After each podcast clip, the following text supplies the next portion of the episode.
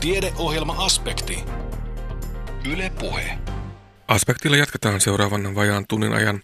Tällä kertaa kuulemme siitä, miten lapsuudessa hankittu kestävyyskunto vaikuttaa aikuisuuteen, miten kipua tulisi hoitaa ja miten lisäävä valmistaminen muuttaa myös insinööriopintoja.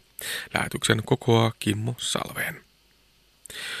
Ylös, ulos ja rymyleikkeihin.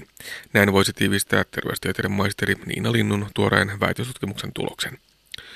Tutkimuksen mukaan nimittäin runsas omatoiminen liikunta voi pitää lapset kunnossa, eikä ohjattu liikunta ole välttämätöntä.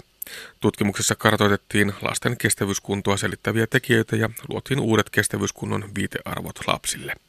Nyt siis puhetta lasten liikunnasta Anna Heikkinen jatkaa ja haaseltavana siis terveystieteen maisteri Niina Lintu. Autolla kouluun, autolla koulusta kotiin, autolla illalla harrastuksiin, autolla kauppaan, autolla kirjastoon, autolla kaverille, autolla ihan minne vaan nykyään lapset liikkuvat. Niin Lintu, mitä sanot, onko se niin, että tämä meidän nykyyhteiskuntamme ei oikein kannusta eikä suosi sitä lasten omatoimista liikkumista? No kyllähän se tosiaan nykypäivänä se meno aika pitkälti on sellaista, että mennään, mennään sillä autolla, autolla paikasta toiseen eikä käytetä ehkä niitä omia jalkoja, jalkoja niin, niin hyvin tavallaan. Mutta tota, tota, tota, se on ehkä, ehkä semmoinen asia, johon, johon niin kuin vanhemmatkin vois vähän niin kuin omalla asenteellaankin miettiä ja sitä niin kuin roolimalli, mallitusta ja tämmöistä, että niin kuin itsekin, itsekin tavallaan sit miettii niin kuin niitä omia, omia tekemisiä ja muita sitten, että kulkee, kulkee niin kuin itsekin vaikka työmatkoja, jos on niin kuin mahdollista. Mahdollisimman paljon ilman, ilman näitä moottori, moottoriapuja ja sillä tavalla, että tosiaan käyttää niitä omia jalkoja, koska, koska sieltähän se sitten tulee myös lapsillekin se malli sieltä kotoota sitten, että miten tärkeää se on tavallaan liittää sitä liikuntaa siihen ihan perusarkeen. Ja monen, en tiedä sitten ehkä sitäkin, sitäkin voi sitten olla, että, että, että jonkin verran pelätäänkin sitten, että miten se pärjää siellä koulumatkalla ja tällä tavalla, joka sinällä on ihan ymmärrettävääkin, että on, jos on pienistä lapsista kysymys, niin, niin, niin ei ehkä uskalla laittaa sitä itsekseen tai kavereiden kanssa menemään, kun on, on tuota isoja, isoja autoteitä ja muita matkan varrella, mutta tietenkin siihenkin voi aina miettiä sitten ratkaisuja, että voiko, voiko jotenkin yhdistää omaa työmatkaa tai jotain muuta sitten sillä, että kuljettaisiin ainakin osaa matkasta sitten, sitten omilla jaloilla. Mm.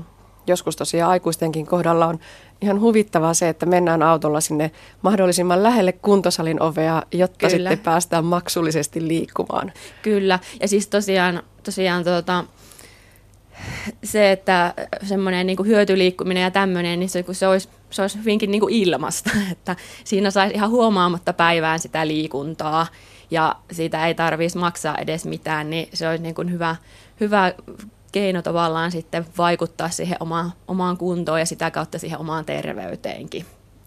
Tutkimustenkin mukaan lasten kestävyyskunto on laskenut viimeisten vuosikymmenten aikana. Onko tässä juuri se syy vai löytyykö sieltä vielä muitakin selittäviä tekijöitä taustalta?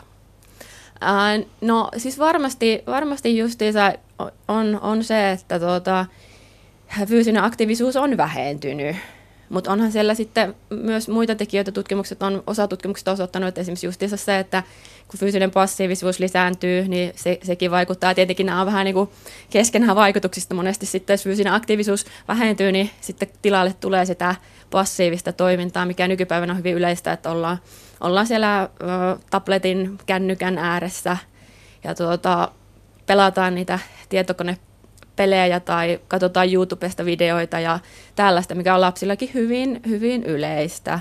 Että se aika menee sitten niin kuin, aika niin kuin, ää, passiivisesti esimerkiksi koulupäivänkin jälkeen sitten. Mutta sitten siis onhan siellä sitten olemassa ruokavaliotekijöitä ja tällaisia, jotka myöskin, myöskin voi vaikuttaa sitten, sitten noihin ihan kestävyyskuntoonkin, mutta ihan tämmöisiä niin kuin elintapoihin liittyviä asioita. Että terveellisillä elintavoilla voidaan vaikuttaa siihen omaan kestävyyskuntoon. Maailman kuuluu lasten leikin tutkija emeritusprofessori Antoni Pellegrini on osoittanut omissa tutkimuksissaan, että erilaiset tämmöiset rymyämisleikit, tappelu- ja painileikit muun muassa, niin ovat kovin tarpeellisia lapsen kehitykselle. Tämmöisissä fyysisissä leikkeissä lapsi opettelee tunnistamaan omaa kehoaan, harjoittelee säätämään voimankäyttöään ja erityisesti oppii ja opettelee sosiaalisia vuorovaikutustaitoja. Mitä ajattelet Niina Lintu, onko meidän yhteiskunnassa enää tilaa ja mahdollisuutta tämmöisille rymyämisleikeille? No sitäkin ehkä aika paljon puhutaan justiinsa, että, että lapsille ei välttämättä anneta niin paljon sitä mahdollisuutta niin kuin tehdä vapaasti, ö, kiipeillä ja kaikkea tällaista, että niin kuin pelätään, että siellä sattuu jotain ja, ja, ja tulee vammoja ja tällä tavalla, mutta siis jotenkin mä itse näen sen, että sehän on sitä oikeastaan sitä parasta parasta liikkumista ja semmoista, että se tulee siellä niin kuin ihan sen huomaamatta siellä leikkien varjolla, koska lapset kuitenkin ihan oikeasti tykkää siitä semmoisesta rymyämisestä ja sellaisesta. Ja ne on ihan hikipäässä siellä tekee sitä, ne niin kuin hengästyy ja tällä tavalla. Ja siinähän se kunto nimenomaan kasvaa sitten, kun ja ne jaksaa tehdä sitä pitkiä aikoja kerralla ja tällä tavalla, että jos mietitään kestävyyskuntoakin, niin se vaikuttaa varmasti siihenkin sitten. Ja sitten tosiaan niin kuin sanoit, niin voimaominaisuudet ja kaikki tämmöiset siinä kehittyy, motoriikka ja, ja, ja sitten kun ollaan, ollaan kavereiden kanssa, niin, niin just nämä sosiaaliset taidot ja tämmöiset sitten, että musta se on niin kuin tosi, tosi tärkeitä asioita, että, että olisi semmoista niin kuin just semmoista vapaata, vapaata leikkiä, mennä, mennä möyrytään tuolla jossain metsissä ja, ja, ja kiipeillään ja seikkaillaan ja, ja tämmöisiä. Ja lapsillahan mielikuvitusta on, että ne kyllä, niin kuin, jos niillä on mahdollisuus, niin ne varmasti keksii sinne niitä erilaisia seikkailuretkiä ja, ja muita tämmöisiä. Että mä oon itsekin ollut omien kummilasten kanssa paljonkin, paljonkin tuolla möyrynnyt metsissä ja tällä tavalla. Ja siellä kyllä hyvinkin nopeasti syntyy kaiken maailman loistavia ideoita, että miten sitä liikuntaa saadaan aikaiseksi, eikä ne lapset loppupeleissä itse sitten ehkä tajuakaan, että siellä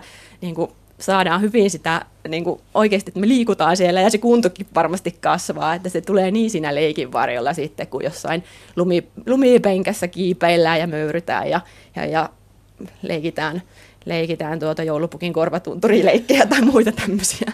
Ja sekin on sitä liikuntaa siis tosiaan. Siis nimenomaan se on, ja siis siellä voi olla useita tunteja kerrallaan sitten kiipeillä ja muuta, niin, niin, ja tosiaan monesti huomaa sitten, kun tulee sisälle, niin hiukset on märät ja tällä tavalla, että kyllä siellä niin kuin on, on ihan menty ihan reippaastikin sitten. Meillä Suomessa on viimeisten vuosikymmenten aikana suorastaan vannottu ohjatun liikunnan nimiin ja puhuttu sen ohjatun liikunnan puolesta jääkiekko, jalkapallo, ne on niitä harrastuksia, joita kovasti suositaan ja toivotaan, että lapset siihen ohjattuun liikuntaan osallistuisivat. Sinä Niina Lintu toteat omassa väitöksessäsi, että runsas omatoiminen liikunta voi pitää lapset kunnossa ja ohjattu liikunta ei olekaan välttämätöntä. Kuinka Joo. perustelet tätä? Joo, siis se oli mun mielestä semmoinen äh, tosi kiva löydös tässä mun äh, väitöstutkimuksessani, koska siis en millään niin kuin aliarvioi ohjattua liikuntaa. Se on ihan, ihan yhtä tärkeää liikuntaa sinällään kuin mikä muukin liikunta, koska siis niin kuin, tärkeintähän on se, että jokainen liikkuu riittävästi terveytensä kannalta. Se on ihan sama, että tuleeko se sinällään ohjatusta liikunnasta tai tuleeko se omatoimista liikunnasta. Mutta minusta on äärimmäisen positiivista se, että, että tässä työssä havaittiin tosiaan, että se on se omatoiminen liikunta, joka on, on niin kuin yhteydessä sitten siihen hyvään kestävyyskuntoon, koska se, se, sitä, se ei ole niin kuin sidottu mihinkään aikaan eikä paikkaan, että sitä tosiaan pystyy tekemään tosi vapaasti ja luovasti, niin kuin sanoin, niin lapset on hyvin luovia, niin, niin, niin kun ne lähtee omatoimisesti liikkuu, niin ne itse kehittelee siellä erilaisia pelejä ja leikkejä ja tällä tavalla. Ne voi tehdä just sillä tavalla, kun ne itse tykkää liikkua. Ja, ja, ja monesti ohjatussa liikunnassa, ää, jos mietitään nyt kestävyyskunnan kannalta, niin siellä voi tulla aika paljon siis ihan semmoista, mikä on luonnollista, että harjoitellaan tekniikkaa ja siis tämmöisiä asioita, että se kehittää niin kuin ehkä just motoriikkaa ja tasapainoa ja voimaominaisuuksia, mutta välttämättä se ei tosiaan kehitä sitten kaikki lajit niin kuin ihan samalla lailla sitten kestävyyskuntoon. Mutta toki ohjattu liikuntakin sitten, sitten niin kuin kestävyyskunnonkin kannalta uh, voi, voi niin kuin olla ihan hyvääkin, mutta tuota, tosiaan omatoimisessa liikunnassa niin monesti siellä sitten mennään vapaammin ja pitempiä aikoja kerralla ja tällä tavalla, jolloin se nimenomaan se kestävyyskunto sitten kasvaa. Ja no esimerkiksi ihan esimerkkinäkin mietin, mietin yhtä tuttua lasta, joka käy, käy tuota ohjatuissa treeneissä mutta sitten tosiaan on, on ollut siellä mukana ja sitten sit tosiaan kuitenkin itse miettinyt sitten, että loppujen lopuksi sitten sen ää, ohjatun treenin jälkeen sitten, kun me ollaan jääty yhdessä vielä vähän niin kuin leikkimään ja pelailemaan, niin on se ehkä enemmän hikipäässä juoksentelua sitten sen jälkeen, koska sitten me mennään ja juostaan ja ollaan hippasta ja kaikkea tällä tavalla. Ja jos, jos taas mietitään kestävyyskunnan kannalta, niin se ehkä niin kuin se, se on niin kuin, siinä mielessä se oli niin kuin tehokkaampaa. Puretaan vielä tätä kestävyyskuntotermiä. Mitä tarkoitat sillä tässä tutkimuksessa? Eli se tarkoittaa nimenomaan verenkierto- ja hengityselimistön ää, kuntoa. Ja tässä tutkimuksessa kohderyhmänä oli ne 6-9-vuotiaat tytöt ja pojat. Minkälainen ajanjakso se eskarista sinne kolmosluokalle on lasten liikkumisen kannalta? Eli nämähän oli niin kuin ensimmäisen luokan oppilaita. Ja tuota, tuota, tuota, tämähän on, no jos mietitään ensimmäisellä luokalla olevia lapsia, niin, niin, niin ne on ehkä luonnostaan vielä, vielä ehkä sellaisia, jotka niin kuin liikkuu vapaasti ja tällä tavalla, että ehkä siitä, siitä pikkuhiljaa sitten, kun ikää tulee lisää, niin liikkuminen alkaa sitten iän myötä vähenemään. Siellä tulee muita juttuja tilalle. Mutta tuossa iässä vielä ehkä on, on sitä ihan semmoista niin kuin omatoimista liiku, liikkumistakin että ja, ja muutenkin liikuntaa, jos sille annetaan mahdollisuutta. Tosin kyllä ehkä nykypäivänä näkee myös sitä, että paljon, paljon ihan ihan tuossa pienilläkin lapsilla niin on, on sitä mm, niin kuin passiivista aikaa, että käytetään kännykkää ja, ja, ja, ja, ja sitten sen kautta sitten se liikkuminen jää vähän niin kuin vähälle. No minkälaisia tekijöitä tässä tutkimuksessa nousi esille, jotka olivat yhteydessä siihen hyvän kestävyyskuntoon? Eli siellä tosiaan sekä tytöillä ja, että pojilla oli, oli se omatoiminen liikkuminen – yksi, yksi niistä tärkeimmistä tekijöistä. Ja sitten oli ihan niin kuin lihasmassa ja sitten oli ää, tasapainolla on merkitystä. Tehtiin polkupyöräergometrillä se testi, niin siinä sitten tietenkin ehkä jossain määrin vaikuttaa se tasapaino siihen suoritukseen sitten. Ja sitten vähän eroja tyttöjen ja poikien välillä, eli ää, tytöillä oli sitten tämä maksimaalinen ää, syketaajuus, yksi, yksi semmoinen selittävä tekijä, ja sitten pojilla, pojilla vastaavasti sitten tämä leposyke oli yksi selittävä tekijä.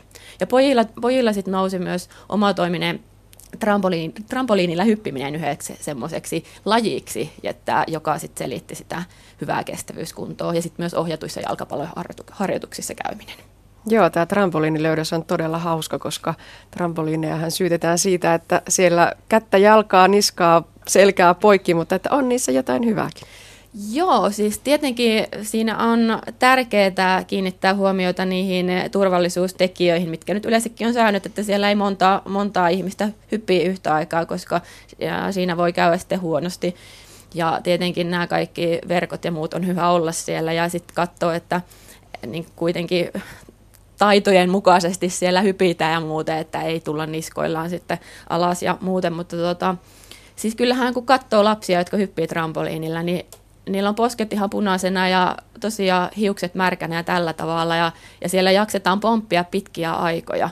Ja kun aikuinen menee kokeilemaan sitä trampoliinilla, trampoliinilla hyppimistä, niin ei se ihan maailman kevyintä liikuntaa kuitenkaan ole. Että en yhtään ihmettele, että sillä on vaikutusta kestävyyskuntoon. Joo, nopeasti saa hien pintaan kyllä aikuinenkin kyllä. sillä trampoliinilla. Olet Niina Lintu tässä väitöksessäsi luonut uudet sukupuolikohtaiset kestävyyskunnon viitearvot Joo. lapsille. Mikä näiden merkitys on? Joo, eli tosiaan kun on tutkimuksissa havaittu, että aikaisemmissa tutkimuksissa, että, että, että kestävyyskunto on tosiaan heikentynyt, niin sen takia on hyvä päivittää, että mikä se nykylasten kestävyyskunto on. Ja niiden pohjalta voi sitten voi sitten vähän arvio, arvioida, että, että, että, että tavallaan puuttua siihen, että, että onko, onko joku sitten hyvässä tai onko, onko liian kestävyyskunto liian alhainen tai tällä tavalla ja sitä kautta sitten, sitten niin kuin ehkä ohjata, ohjata just vaikka niin kuin liikkumaan enemmän ja tällä tavalla sitten. Eli tunnistaa niitä lapsia, joilla, joilla on, on jotakin on heikkoutta tavallaan siinä sitten niin kuin sillä alueella. No minkälaiseen käyttöön nämä tulevat? Miten toivot, että näitä hyödynnetään? No esimerkiksi äh, kliinisessä käytössähän niitä voi, voi käyttää ja sitten mun mielestä ihan, ihan niin kuin, ää, kansanterveyden kannalta, siis mä oon itse miettinyt sitä, että, että, että jos mietitään kestävyyskuntoa, niin heikko kestävyyskuntohan on, on sellainen tekijä, että, että, että se aiheuttaa jo lapsena paljon erilaisia riski, terveydelle näitä riskitekijöitä, että siellä on korkeampi verenpaine ja jäykemmät valtio, valtimot ja, ja verenrasva-arvoissa voi olla, olla niin kuin, että ne ei ole ihan niin hyvällä tasolla. Ja sitten voi vaikuttaa ihan tämmöisiin niin kuin luku- ja laskutaitoja ja tämmöisiin niin kuin kognitiivisiin toimintoihin ja joissakin tutkimuksissa taisi olla, että ihan niin kuin, niin kuin tämmöiseen elämän tyytyväisyyteen ja tällä tavalla. Eli se on lapsuudessa vaikuttaa niin kuin terveystekijöihin, jos on huonossa kestävyys, tai huono kestävyyskunto. Mutta siinä ei vielä kaikki sinällään, että koska tutkimukset osoittaa sen, että, että, että jos on huono, huonossa, huono kunto lapsena, niin se usein on sitten huono kunto myös aikuisena. Eli tuota, se tavallaan sitten siirtyy sieltä lapsuudesta sinne aikuisuuteen. Ja aikuisuudessa sitten nämä riskitekijät muuttuukin jo sitten sairauksissa, eli siellä sitten, jos, on, jos olet heikossa kestävy- tai heikko kestävyyskunto, niin, niin, niin sitten siellä on suurempi kakkostyypin diabeteksen riski ja, ja, ja verenkiertoelinsairauksien riski ja jopa esimerkiksi ennenaikainen kuolema on yksi tämmöinen suuri tekijä. Ja tuota, tuota, tuota, mä oon itse miettinyt sitä, että, että, että tosiaan näitä muita tämmöisiä riskitekijöitä, kuten kolesteroliarvoja ja verenpainetta, kehon koostumusta, niin niitähän mitataan ää, paljonkin aikuisilta. Lapsilta mitataan ehkä pituuspainojuttuja, tämä verenpainettakin mitataan kyllä. Eli näitä muita riskitekijöitä mitataan, mutta kestävyyskunto, joka on, on sitten niin kuin todellakin tärkeä, tärkeä tekijä terveydelle ja hyvinvoinnille, niin sitä aika har, harvoin nykyisellään vielä niin kuin, ää, tutkitaan sillä laajemmassa käytössä, että silloin kuormituskokeita tehdään, jos, on, jos epäillään ongelmia verenkiertoelimistön tai hengityspuolen toiminnassa, mutta niin kuin ihan tällainen niin, kuin niin sanotuissa normaalitilanteissa niitä tehdään aika vähän, mutta se voisi olla semmoinen niin kuin mietinnän paikka, että olisiko niitä järkevää tehdä tehdä sitten enemmänkin, koska tosiaan sitä kautta sit voitaisiin saada kiinni niitä, niitä yksilöitä, joilla on sitten heikko kesket- ja kestävyyskunto ja tavallaan sit puuttua siihen hyvissä ajoin ja, ja, ja vaikuttaa sitten siihen, että se saataisiin sitä kuntoa kasvatettua ja sitten kun terveyden, vaikuttaa sitä kautta siitä, siihen terveyteen, koska sillä nyt voisi ajatella olevan ihan yhteiskunnankin kannalta merkitystä, koska se, mitä enemmän on, on sairauksia, niin sitä enemmän yhteiskunnalla kustannuksia ja vaikuttaa se nyt sen yksilön elämänlaatu ja hyvinvointiin kaiken kaikkiaan, terveyteen, niin sillä on merkitystä. Tämän tutkimuksen aineisto tulee tuolta lasten liikunta- ja ravitsemustutkimuksesta. Kyllä. Minkälainen tietopankki se on tutkijan lähteä perkaamaan? Ää, no sehän on todella, todellakin laaja, laaja tutkimus, että meillä on, nämä on ollut tosiaan ensimmäisellä luokalla nämä lapset, kun ne on tullut mukaan tähän tutkimukseen – sitten on mitattu kolmannella luokalla seuraavan kerran ja sitten nyt on menossa kahdeksan vuoden seurantatutkimus, eli nyt he on 14-16-vuotiaita tässä näin. Ja me ollaan kerätty tietoa ihan sieltä sikiajasta asti, ja tarkoituksena on, on tuota, tutkia sitten aina sinne aikuisikään saakka. Ja tosiaan tässä on ollut tämä niin kuin, elintapainterventio, eli ravitsemus- ja liikuntaohjausta on saanut sitten puolet, puolet tästä ryhmästä, eli tässähän on, on niin kuin aineisto ihan vaikka mihinkä, että pystytään tutkimaan hyvinkin laajasti kaikenlaisia asioita sitten tästä, että mitenkä niin kuin esimerkiksi vaikka elintapainterventio vaikuttaa kuntoon tai mihin tahansa muuhun muuttujaan sitten. Ja, ja, ja miten vaikka ää, ihan tuolta sikiojasta lähtien eri tekijät vaikuttaa sitten erilaisiin asioihin. No entä tämän kestävyyskunnon osalta? Mitä vielä pitäisi tutkia? No minua itteni kiinnostaa ainakin sellaiset asiat, että tota, mm, jotenkin psykologia puoli aina mielenkiintoista, että mitkä, mitkä tekijät on nimenomaan sitten niin kuin pitemmällä aikavälillä sellaisia asioita, jotka vaikuttaa siihen, että, että kestävyyskunto paranee tai se heikkenee ja tällä tavalla, että minkä, minkälaisia tekijöitä siellä niin kuin on taustalla sitten. Ja sitten taas toisaalta, niin kuin sanoin, että tämä niin kuin heikko kestävyyskunto lapsuudessa voi johtaa sinne huonoon kestävyyskuntoon aikuisuudessa ja tuota, aiheuttaa, aiheuttaa sitten siellä sairauksia ja muuta, niin tosiaankin ne, että miten paljon loppujen lopuksi niin kuin kuluja tulee sitten yhteiskunnalle, että esimerkiksi terveyspalvelujen käyttö ja tämmöinen, niin lisääntyykö se ja miten, miten suuria kuluja sieltä mahdollisesti sitten tavallaan se heikko kestävyyskunto voisi aiheuttaa yhteiskunnalle. Näin totesi terveystieteiden maisteri Niina Lintu, jonka väitös tarkastettiin Itä-Suomen yliopistossa tammikuussa.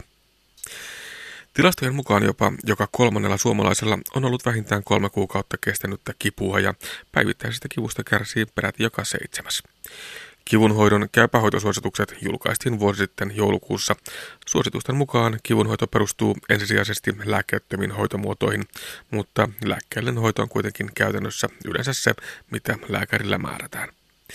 Kivunhoidosta kertoi Cafe Smart-tapahtumassa Kuopiossa kivun käypähoitosuositusta määrittäneen ryhmän puheenjohtajana toiminut yleislääketieteen professori Pekka Mäntyselkä. Tuossa kymmenen vuotta sitten te, teimme semmoisen väestötutkimuksen, jonka itse asiassa yhtä tulosta tuossa jo sivuttiin, sivuttiin jos tämä väestössä, väestössä olevaa kivun esiintyvyyttä tarkasteltiin, mutta tarkasteltiin myöskin sitä, että miten ihmiset hoitavat kipujaan. Todettiin, että kyllähän ihmiset hoitavat kipujaan myöskin niin oma, omatoimisesti ja pyrkivät, pyrkivät olemaan aktiivisia, ainakin, ainakin melko iso osa. Noin puolet, puolet kokeili näihin kipujensa hoitoon jonkinlaista liikuntaa, erilaisia liikuntamuotoja ja sitten noin puolet myöskin oli kokeillut jotakin käsikauppalääkettä, eli tuota, liikettä ja lääkettä niin kuin oli siinä nämä keskeiset hoitomuodot, joita niin kuin omatoimisesti kokeiltiin.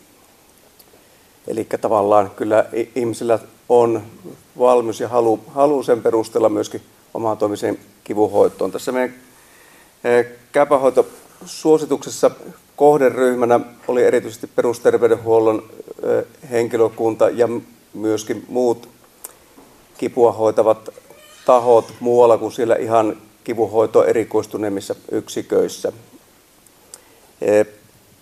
Tuota, tästä käypähoitosuosituksesta on tehty myös tämmöinen potilaan versio, jota näköjään on tuolla jaossa. Ihan hyvä, hyvä asia, että sitä kannattaa katsoa. Tuota, keskeisiä asioita tässä käypähoitosuosituksessa oli, kun jos ajatellaan noin niin terveydenhuollon näkökulmasta ja toki myöskin potilaan näkökulmasta, se potilaan kipu täytyy ja se hänen tilanteensa kunnolla selvittää ja tutkia ja selvittää myöskin mitä muita vaivoja ja sairauksia, sairauksia on ja sitä toimintakykyä kartoittaa ja, ja ilman muuta se potilaan oma näkemys siitä kivusta on se, niin kuin se keskeinen asia, jonka pohjalta sitä asiaa lähdetään miettimään.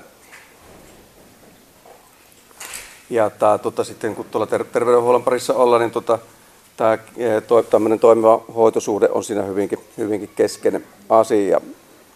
Ja tavoitteessa sitten kivunhoidossa on paitsi, että se, sitä kipua saadaan lievitettyä, myöskin sitten se, että tuota, se elämän laatu olisi mahdollisimman hyvä ja myöskin sitä toimintakykyä saadaan kohennettua ja ylläpidettyä. Että ne on niin niitä keskeisiä asioita. Tuossa tuli esille myöskin se, että, että tuota, nuo lääkkeettömät hoidot ovat kivunhoidon perusta. Niistä voidaan tuossa kohta vähän puhua enemmän. enemmän mutta tuota, näitä lääkkeettömiä hoitoja on niin erilaiset tämmöiset liikunta, liikuntaan perustuvat ja harjoitteluun perustuvat hoidot, joista voi nyt sen verran todeta, että ne on niitä itse asiassa asioita, jotka niin sopivat hyvinkin moneen asiaan, joita on itse asiassa hyvin helppo toteuttaa ja jotka ovat myöskin itse asiassa Eh, tutkimusten mukaan kaikkein tehokkaimpia. Ongelma niissä on, että ne on hirveän halpoja, että kun ne ei maksa mitään, niin niitä on vaikea nähdä tuota tehokkaiksi sitten. Että, mutta se on niin toisaalta ilo, iloinen asia, että halpa, halpa voi olla hyvää tässä asiassa. Ja tota, näitä muita, muita kivu, näitä lääkkeettömiä kivunhoitoja on sitten erilaiset lämpö- ja kylmähoidot, joista niistäkin on jo, joissakin tapauksissa osoitettu olevan hyötyä. Sitten on tämmöistä her- eh, sähköärsytyshoitoa, jota jossakin tapauksessa voidaan käyttää. Akupunktiostakin saattaa joskus olla hyötyä ja on toki muitakin, muitakin tuota, lääkkeettömiä kivuhoitoja. Useinhan nämä kivut on sitten kuitenkin hankalia ja varsinkin sitten kipuja akuuttivaiheet sen verran hankalia, että myöskin sitä lääkehoitoa tarvitaan. Ja tuota, lääkehoidossa keskeistä on, että se tietysti on tehokas, mutta sen pitäisi olla myöskin turvallinen. Näitä esimerkiksi käsikauppalääkkeitä voidaan, voidaan kokeilla. Parasetamolia, ipu, ibuprofeeni, ketoprofeeni ja naproxeeni on näitä käsikauppalääkkeitä, joita, joita voidaan käyttää. Tästä tuota, lää, itse lääkityksestä on muuten myöskin oma käypähoitosuositus ja siitä myöskin potilasversiot sen tuolta käypähoidon nettisivulta voi käydä myöskin katsomassa. Siellä on myöskin sitten tämä kivun, kivun niin itse lääkitystä käsitelty, että voi käydä sieltä myöskin sitä tarkemmin katsomassa. Lääkehoidosta on sitten mainittava myöskin se, että kun, varsinkin kun ikä, ikää tulee enemmän, tulee enemmän sairauksia, sitä myötä paljon muitakin lääkkeitä, niin myöskin se kipu, kipulääkityksen se turvallisuusaspekti sitten korostuu siinä mielessä, että näillä monilla esimerkiksi tulehduskipulääkkeillä voi olla munuaisvaikutuksia, vaikutuksia verenpaine lääkkeiden tehoon ja niin edelleen, että näitä täytyy sitten lääkärin kanssa yhdessä miettiä, että mikä se turvallinen on ja millä myöskin se apu, apu saadaan. Ja tähän kivuhoitoon sitten, kun tuolla terveydenhuollossa toiminta, niin, niin kuin tuossa mainitsin, niin kuuluu tämä, tämä toimintakyvyn arviointi ja miettiminen sitten potilaan, potilaan kanssa yhdessä, että minkälainen se kunnollinen hoitosuunnitelma sitten on ja myöskin kuntoutussuunnitelma. Ja yleisesti ottaen tässä käypähoitosuosituksessa painotetaan sitä, että se potilaan aktiivinen rooli on hyvin tärkeä, että mitä pitempään kestäneestä ongelmasta tai vaikka kroonistuneesta kivusta puhutaan, niin sitä suuremmaksi tulee se ö, oma aktiivinen rooli, että joka tapauksessa vaikka niin kuin näitä hoito, hoitokeinoja on, niin kuitenkin, kuitenkin se ihminen, jolla se kipu on, niin joutuu useimmiten sen suurimman työn myöskin se oma hoitonsa eteen tekemään. Käypähoitosuosituksessa on käsitelty, käsitelty muun muassa sitten näitä lääkkeettömiä hoitoja, joissa tuota, voin niin kuin muutamia mainita, mistä on ihan tämmöistä tieteellistä näyttöä. Esimerkiksi jos on kyse akuutista alaselkäkivusta, niin oikeastaan niin kuin, e, e, toki on tämmöisestä tulehduskipulääkekuurista lyhytaikaisesta on näyttöä, että se auttaa, mutta tuota, oleellista siinäkin on se, että tuota, tehdään niitä to, toimia, joita pystytään tekemään. Että vuodenlevon välttäminen itse asiassa on yksi niin kuin, keskeinen asia silloin, kun se vaan suinkin, suinkin on mahdollista. Pitkittyneessä ala, alaselkäkivussa ja kroonisessa alaselkäkivussa niin tiedetään, että tämmöisellä asteetta lisättävällä terapeuttisella harjoittelulla voidaan vähentää selkäkipua ja sitten työikä, työ, työikäisillä myöskin sairauspoissaoloja. Ja nämä liike- ja, erilaiset liike- ja liikuntahoidot on hyvinkin keskeinen asia tämmöisissä niin alaselkäkivuissa. Vastaavasti tuota niskakivuissa lihasvoimaa tai kestävyyttä tai molempia parantavalla harjoittelulla on, on ihan tieteellistä näyttöä siitä, että se toimii. Nivelrikko, nivelrikkoon liittyessä kivussa, erityisesti polvinivelrikko kipuun liittyessä kivussa, niin tämmöinen niin lihaksia vahvistava, vahvistava sitä lihaskuntoa parantava harjoittelu on, on hyvinkin hyödyllistä näissä tota, harjoitteissa usein, useimmiten tota, kuitenkin tarvitaan sitten ohjausta, esimerkiksi fysioterapeutin ohjausta, että ne tulee tehtyä oikein ja, ja siten, että niistä oikeasti on, on myöskin hyötyä. Voidaan myöskin mainita, että myöskin olkapää, olkapääkipu on semmoinen, semmoinen esimerkki, jossa tuota, fysioterapeutin ohjaama ja valvoma harjoitteluterapia on hyvinkin hyödyllistä. Sitten, sitten voi ottaa yhtenä esimerkkiä tämmöinen fibromyalgia, joka on tämmöinen krooninen kipu- ja väsymysoireyhtymä. Johon liittyy tämmöinen laaja-alainen, laaja-alainen kipu ja sitten tämmöinen paineluarkuus eri puolilla kehoa. Niin tässä oikeastaan se hoidon kulmakivi on nimenomaan nämä lääkkeettömät hoidot ja liikunta, liikunta eri, erityisesti siinä. Näin siis yleislääketieteen professori Pekka Mäntyselkä Itä-Suomen yliopistosta. Kuuntelet aspektia, jonka kokoaa Kimmo Salveen. Tiedeohjelma Aspekti. Yle Puhe. 3D-tulostuksesta eli ainetta lisäävästä valmistuksesta on tulossa arkipäivää vähän alalla kuin alalla. Tosin Suomessa, etenkin teollisuudessa, tämän uuden teknologian käyttöönotossa ollaan arvioiden mukaan jopa viisi vuotta muuta maailmaa jäljessä. Kyseessä on merkittävästi teollisuutta muuttava valmistustekniikka, puhutaan jopa teollisuuden kolmannesta vallankumouksesta. Tämä näkyy väistämättä myös opetuksessa, etenkin insinöörien osalta. Anne Heikkinen vierailee Savonia ammattikorkeakoulun ainetta lisäävän valmistuksen oppimisympäristössä. Oppaina toimivat TKI-asiantuntija Antti Alonen ja yliopettaja Esa Hietikko. Katellaanko, että minkälaisia kamppeita tässä on, jos sä vähän luettelet, mitä kaikkea täällä on teillä tehty? Okei, eli tässä on meidän näillä eri tulostimilla valmistamia esimerkkikappaleita. Ja tässä on esimerkiksi, tämä liittyy nyt tuohon meidän tutkimusyhteistyöhön Kyssin kuvantamiskeskuksen kanssa, niin kappaleita, kappaleita jotka liittyy tähän keistutkimukseen eri materiaalista valmistettuina. Eli testattiin vain samaa muotoa eri materiaalilla. Täällä on muun muassa puumaisia materiaaleja, hiilikuituvahvistettuja muoveja ja sitten ihan perusmuoveja, mutta myös joustavina ja vesiliukoisina ja eri, tota, niillä eri materiaaleilla, mitä meillä näillä halvan laitteiston tai halvan puolen laitteistolla voidaan tulostaa. Joo. Ajatuksena nimenomaan testata, miten se soveltuu. Tavallaan, jos ei haluta käyttää kalliita laitteistoja, niin mitä niillä saadaan aikaan. Ja sitten tässä on myös täällä vähän paremman luokan laitteistolla jauhepetitekniikkaan perustuvalla laitteistolla tulostettuja kappaleita. Ja siinä taas tarkoituksena on testata, että jos me halutaan sitten suurempia kappalemääriä valmistaa, niin miten tämä soveltuu, koska kaikilla näillä materiaaleilla on erilaiset ominaisuudet. Ja tämän esimerkin kappaleen tarkoituksena on pitää vettä tai nesteitä sisällään, niin se pitää testata, että miten se soveltuu tarkoitukseensa. Sitten sillä on joku työkalu, räikkäkö se oli? Joo, tämä oli esimerkki vaan siitä, että minkälaisia työkaluja pystyy tulostamaan nyt ja tulevaisuudessa. Eli nythän nämä on muovisia kappaleita, niin siinä mielessä vähän huonoja työkalu mielessä ehkä. Mutta tota, sama periaate kuitenkin toimii myös vaativimmille kappaleille.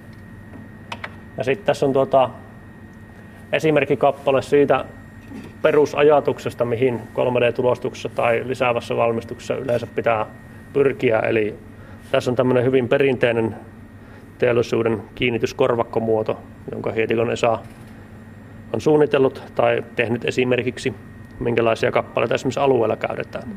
Ja siitä on muutama eri kehitysversio, jotka on valmistettu nimenomaan tulostettaviksi.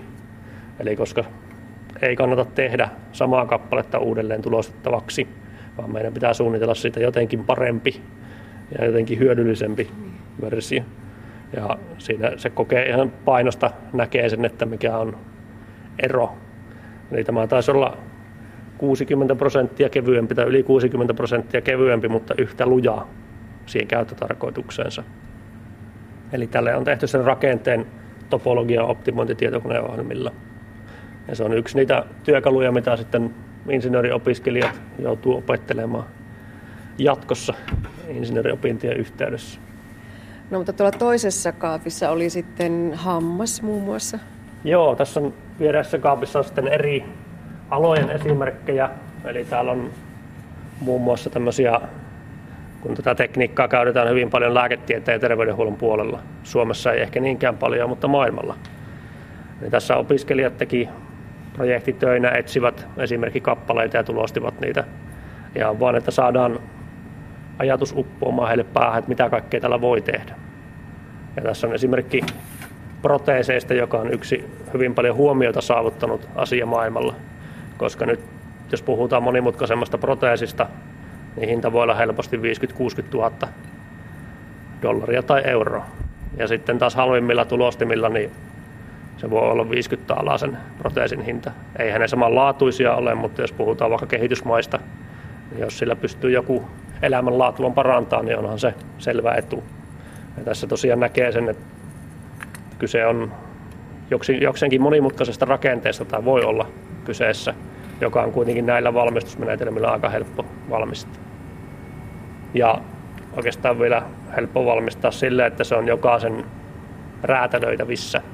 Eli tämä valmistusmenetelmä mahdollistaa sen, että jokainen tuote on erilainen ilman, että se tuo juurikaan mitään lisää kustannuksia.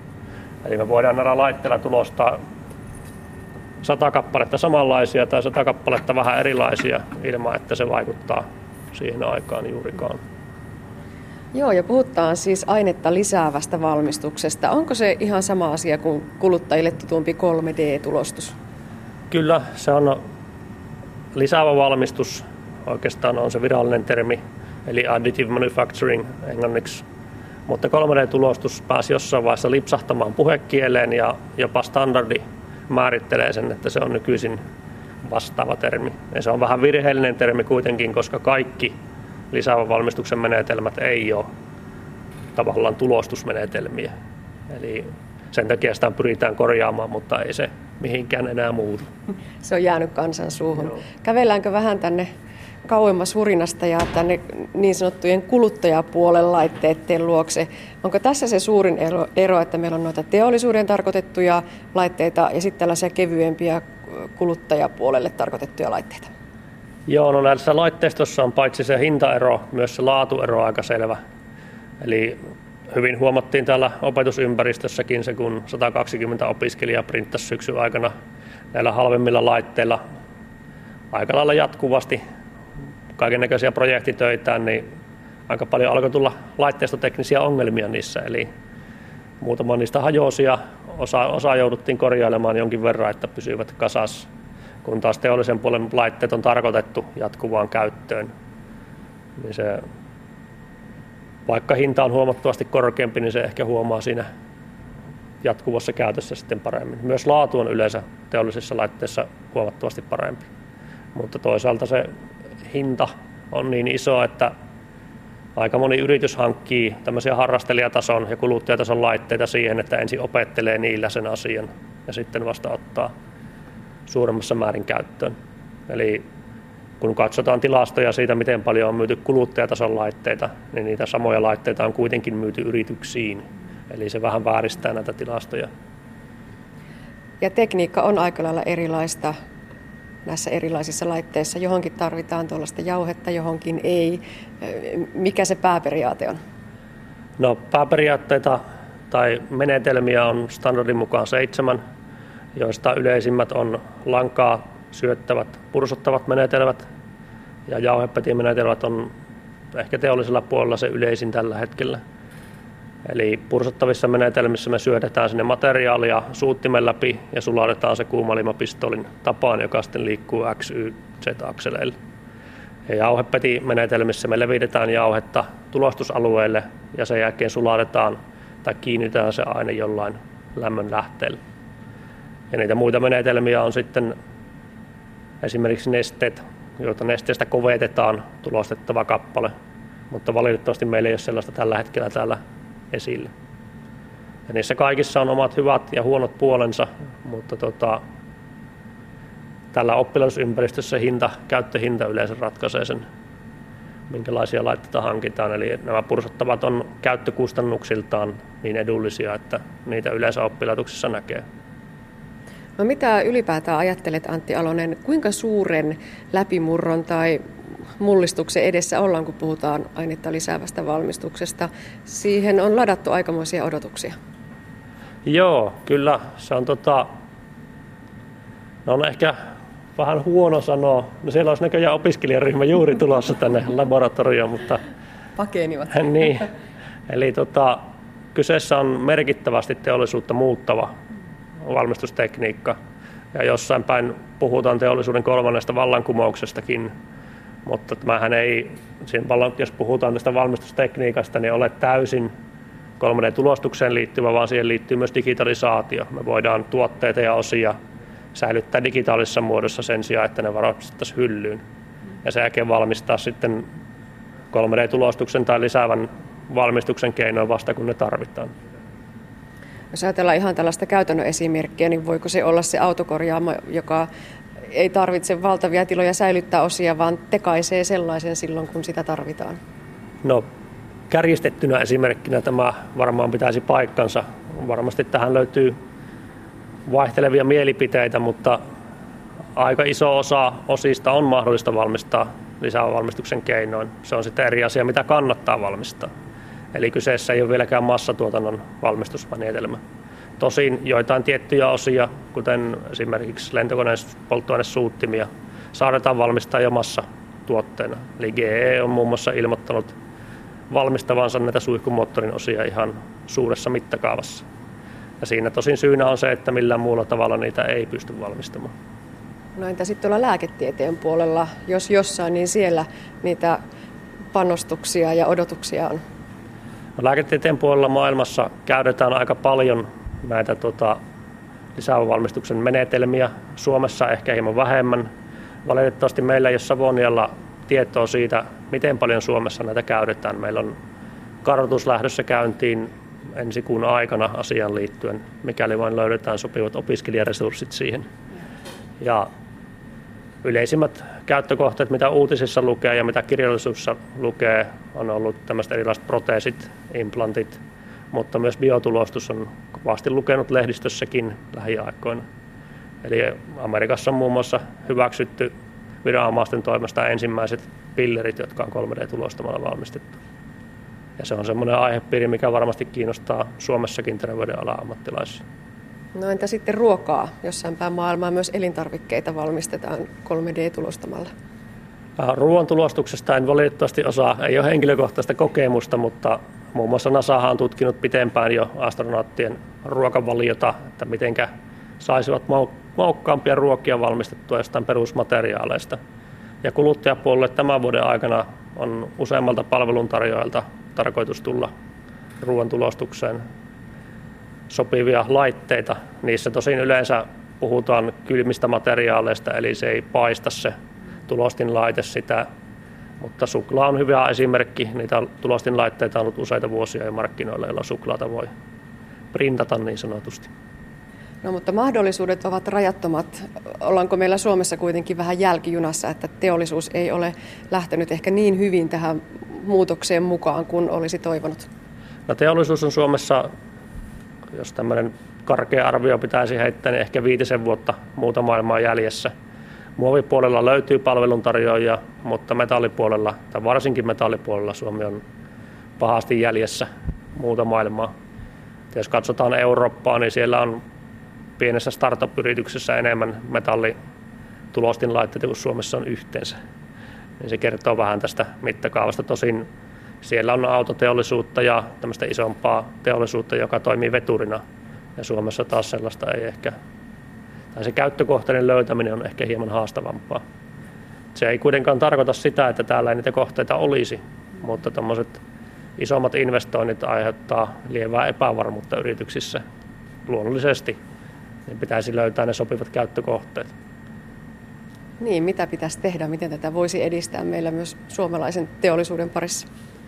No VTTllä on muun muassa käynnissä muutamakin, tai käsittääkseni muutamakin hanke tähän asiaan liittyen. Ja tärkein oikeastaan, mitä meillä voidaan tehdä koulutuspuolella, on tuoda niitä mahdollisuuksia ilmi niin perusopetukseen, jolla se oppilaiden kautta valuu teollisuuteen se tieto, mutta se on vähän hidas polku. Eli jos nyt aloitetaan insinööriopiskelijoita opettamaan, niin neljän vuoden päästä he valmistuu ja siinä vaiheessa ollaan neljä vuotta taas pitemmälle jäljessä muuta maailmaa. Mutta no, me Savonialla esimerkiksi tässä meidän Alvo-hankkeessamme olemme tehneet kartoituksia ja teemme pohjois alueelle. Selvitämme, minkä verran yritykset käyttää valmistusmenetelmää hyväksi. Ja tällä hetkellä se tilanne on se, että no meillä voi juuri valmistui kysely, niin 71 prosenttia, jos oikein muistan, oli se lukumäärä, että yritykset ei millään lailla hyödynnä tätä valmistustekniikkaa tai eivät ole edes kokeilleet. Ja syy oli, kun tarkempaa syytä kyselyssä kysyttiin, niin siinä, että ei ole tietoa, mihin tätä voisi käyttää. Eli Suomeen tarvitaan tämmöisiä oppimisympäristötyyppisiä ratkaisuja, joissa yritysten on helppo tulla katsomaan, mihinkä se toimii. Ja se on ihan selvä asia, että PK-yrityksellä ei ole resursseja pysyä alan kehityksessä mukaan. No mutta nyt me olemme tällaisessa oppimisympäristössä. Käykö teillä täällä yrityksiä vai onko se sitten vasta tulevaisuutta, että tulevat katsomaan, että mitä se on ja voisiko tästä olla meillekin jotain hyötyä? No meillä käy, on käynyt ja käy täällä alueyrityksiä erilaisten tai oikeastaan lähinnä tällä hetkellä se on ollut esimerkkikappaleiden avulla esitellä, että tämmöisiä kappaleita ollaan tehty, näillä laitteilla sitä voidaan tehdä, mutta ollaan tutkimushankkeessa myös tutkittu jotain tiettyjä ja tietyn muotoisia kappaleita, että miten ne soveltuvat ja julkaistu myös asiaan liittyen tietoa. Ja tätä nyt tarvitaan vain lisää, sillä jos hankkeisiin yleensä osallistuu muutamia yrityksiä, niin se on aivan liian pieni määrä. Puhutaan sitten opetuksesta, yliopettaja Esa Hietikko. Minkä verran tämä teollinen vallankumous, niin kuin tuossa äsken kuultiin, muuttaa opetuksen tarvetta, jos ajatellaan ihan niitä perusinsinööriopintoja? Insinööriopetustarvetta se muuttaa hyvin paljon, koska kysymyksessä on, on uusi teknologia, ihan uudenlainen ajattelutapa. Joudutaan lähtemään ihan uusista lähtökohdista liikkeelle esimerkiksi tuotteiden suunnittelussa. Perinteisessä insinöörityössä on lähdetty liikkeelle aihioista, työstömenetelmistä, jotka täytyy ottaa huomioon siinä suunnittelussa. Ja ne rajaa sitä, sitä insinöörin suunnittelua hyvin paljon. Mutta nyt kun puhutaan tästä lisäävästä valmistuksesta, niin siinä ei tällaisia rajoituksia, kyllä siinä omat rajoituksensa on, mutta ei ole sillä tavalla niin paljon rajoituksia. Eli silloin periaatteessa se muoto, kappaleen muoto, niin se voi olla hyvinkin vapaa ja, ja tämä sitten asettaa, asettaa uusia haasteita sille, sille suunnittelulle, että, että periaatteessa niin mennään sinne muotoilun suuntaan enemmän. Niin, voiko sanoa, että se suunnittelun merkitys tulevaisuudessa korostuu? Kyllä näin voi sanoa nimenomaan, että, että joudutaan panostamaan enemmän siihen suunnitteluun, jotta me saataisiin sitten parempia kappaleita. Itse tämä, tämä teknologia sinänsä, niin sehän on, on tietyllä tavalla yksinkertaisempaa kuin nuo perinteiset menetelmät, että, että periaatteessa riittää, että painetaan nappia, nappia niin silloin sen jälkeen tämä tulos tekee sen, sen työn siinä. Toki sitten on jälki, jälkityöstä ja joudutaan tekemään, tekemään niille kappaleille, että ei se ihan, ihan niin yksinkertaista ole, että se nappia painamalla valmistuu sieltä, mutta että, että kyllä se, kyllä se niin kuin sinne suunnittelupuolelle enempi sitten painottuu ja, ja tuotekehitykseen muutenkin. No vähentääkö vai lisääkö tämä vallankumous insinöörien työtä ja tarvetta? Ei se, ei se sitä, sitä varmaankaan niin määrällisesti juurikaan muuta, että se painottuu vain enemmän sitten sinne, sinne suunnittelupuolelle, että tämmöinen tuotannon järjestely ja, ja tuota, valmistustekniikat, niin ne, ne muuttuu sitten taas vastaavasti vähän yksinkertaisemmiksi, että, että suunnittelussa tulee sitten olemaan se suurempi työmaa. No miten nopeasti nyt sitten tällaiset uudet ajatukset ja teknologiat, tiedot, taidot saadaan siirrettyä sinne insinööriopetukseen? No hidastahan se on, koska tuota, insinööriopiskelijoiden opiskeluaika on se neljän vuotta ja, ja nyt, jos, nyt jos opetetaan tänä vuonna aloittaville insinööreille jotain, niin neljän vuoden päästä ne on tuolla teollisuudessa sitten vasta, vasta käytössä. Ja kun tiedetään, että tämä teknologia kehittyy hurjaa vauhtia eteenpäin, niin meillä on kyllä tosi kiire sitten sitten saada näitä tuonne opetussuunnitelmiin ajettua sisään. Että, että tällä hetkellä meillä on, on jonkun verran siellä jo, jo mukana, mutta, mutta kun ajattelee, että kysymyksessä on kuitenkin tämmöinen vallankumous, niin kyllä meidän pitäisi saada, saada sinne opetussuunnitelmiin vielä, vielä lisää. Ja tämä ei koske pelkästään insinöörejä, vaan, vaan hyvin vahvasti, vahvasti myöskin koskettaa esimerkiksi terveysalan opiskelijoita, muotoilijoita, liiketaloutta jossain määrin myöskin, että, että ihan, ihan tuota, tässä on kysymyksessä nyt semmoinen hyvin monialainen juttu, joka pitäisi ottaa koko, koko ammattikorkeakoulun sisällä huomioon. Myöskin, myöskin tietysti tuolla restonomipuolella, että ruokaakinhan tulostellaan. Mm. No tarvitaanko lisää tämän kaltaisia oppimisympäristöjä, minne ne opiskelijat voi oikeasti tuoda tekemään ja katsomaan, että näin se toimii? Kyllä, ehdottomasti tarvitaan, koska nimenomaan se, että pääsee itse näkemään ja kokeilemaan ja tekemään, niin sehän on siinä se, se sen opiskelun suola, että, että sillä se oppi saadaan menemään perille. Ja sitten kun näissä ympäristöissä päästään tekemään yhteistyössä alueen teollisuuden kanssa, niin silloin, silloin päästään jo, jo kiinni sellaiseen, sellaiseen oikeaan työhön ja, ja päästään tekemään yhteistyössä, yhteistyössä teollisuuden edustajien kanssa tätä oike- oikeita töitä. No voiko tämä vielä kääntää niin päin, että toimiko tämä myöskin vetovoimatekijänä oppilaitokselle, kun on viimeisen päälle oppimisympäristöt, vehkeet ja laitteet ja tarjota sellaista osaamista, mitä varmasti tarjotaan jatkossa, niin ei se ainakaan huono juttu ole niiden hakijoiden mielestä. Joo, ei, näin, näin voisi kuvitella, että ei, ei varmaankaan huono asia. asia. Tähän suuntaan koitetaan vielä, että kyllä ilman muuta tämä on myöskin imagotekijä Savonialle. Tuossa äsken kuultiin, että se oppilaiden, opiskelijoiden kautta sinne yrityksiin menevä tieto on aika hidasta, se on se neljä vuotta vähintään. Mutta onko se kuitenkin se tehokkain keino, kun sinne menee niitä tuoreita nuoria ajatuksia ja ideoita ja innovaatioita, niin onko se se keino, millä homma lähtee oikeasti liikkeelle?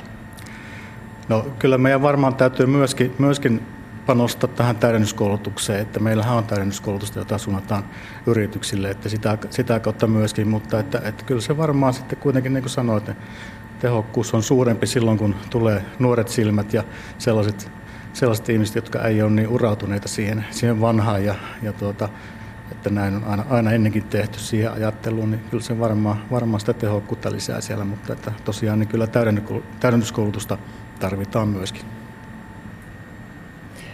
Joo, ja juuri kun tuossa puhuttiin opiskelijoista, niin Riku Miettinen, se on tässä työn touhussa. Sulla on opinnäytetyö tähän aiheeseen liittyen, eli mitä teet? Kyllä, eli teen tuon Kyssin kuvantamiskeskuksen kanssa tällä hetkellä opinnäytetyötä tuohon SPET ja PET-kuvantamiseen erityisesti keskittyä sydämen fantomia, eli jota käytetään laitteessa niin kuin ihmisen tilalla. Käytetään tästä muovista valmistettua kappaletta, mikä löytyy tuolta hyllystäkin, ja tutkitaan tota, laitetta itsessään, että pystytään niin kuin käyttämään jotain muuta kuin oikeata ihmistä, koska radioaktiivisuuden kanssa ollaan tekemisissä, niin oikea ihminen ei oikein sovellu siihen kuvantamiseen kovinkaan hyvin. Ja sitten kun ihmisiä on erilaisia ja kokoisia, niin se vaikeuttaa myös sitä. Tässä on tosiaan tämmöinen yksi malliesimerkki vaan siitä. Ja kun tätä kuvataan, tämä täytetään radioaktiivisesti varautuneella nesteellä ja se pikkuhiljaa alkaa hajota siellä puolintua ja siitä irtoaa säteilyä, jonka sitten gammakamera havaitsee siinä kuvantamisessa, jonka perusteella saadaan kuva muodostettua siellä kuvantamiskeskuksessa ja SPET ja PET kuva, kuvauslaitteissa siis. No mutta sä oot päässyt perehtymään tämmöiseen lääketieteelliseen juttuun, aika harvinaista insinööriopinnoissa. Joo, kyllä. Joutu ihan perusteista lähtemään opiskelemaan ihmisen anatomiaa ja tällaisia ihan niin kuin laitteista, että miten ne toimii ja ihan ehkä perinteistä insinöörin työtä siinä mielessä. Oletko samaa mieltä, mitä tuossa äsken kuultiin, että se insinöörityö muuttuu entistä enemmän sinne suunnittelupuolelle ja on ehkä lähellä jo sitä muotoilijan työtä? Kyllä mä uskon siihen, että se on, niin kuin tulee paljon uusia haasteita. Niin kuin ennen itsekin on kouluttautunut tähän vanhaan metodiin, että otetaan suoraa levyä ja siitä leikellään ja tälleen, niin nyt joutuu niin kuin todella miettimään sitä, että kannattaako sitä tehdä siinä mielessä vai pystytäänkö tekemään jotain kevyempiä ja monimutkaisemman näköisiä ehkä, mutta niin kuin toiminnaltaan vähintään vastaavia tai jopa parempia tai ominaisuuksia siis. Se, mikä tuossa äsken tuli myös ilmi, on se, että tyhjän päälle ei voi rakentaa. Eli sitä tulostimesta ei oikeasti putkahdakaan valmiita haarukoita ja hampaita, vaan, vaan siinä on myös tukirakennetta tai sitten sitä jauhetta. Joo, kyllä. Näin on, että siinä joudutaan niin kuin paljon miettimään myös sitä itse tulostamistilannetta siinä suunnittelussa, että voidaanko tätä ylipäänsä tulostaa ja että joudutaanko sitä leikkelemään osiin, osissa tulostamaan vai jos lähdetään alusta asti suunnittelemaan, totta kai se suunnitellaan, että se pystytään helposti tulostamaan, eikä niin kuin sille, että meillä on joku vanha malli ja sitä vaan lähdetään tulostamaan, niin kuin tähän mennessä on jouduttu osittain tekemään. No missä vaiheessa tämä sun opinnäytetyö nyt on menossa?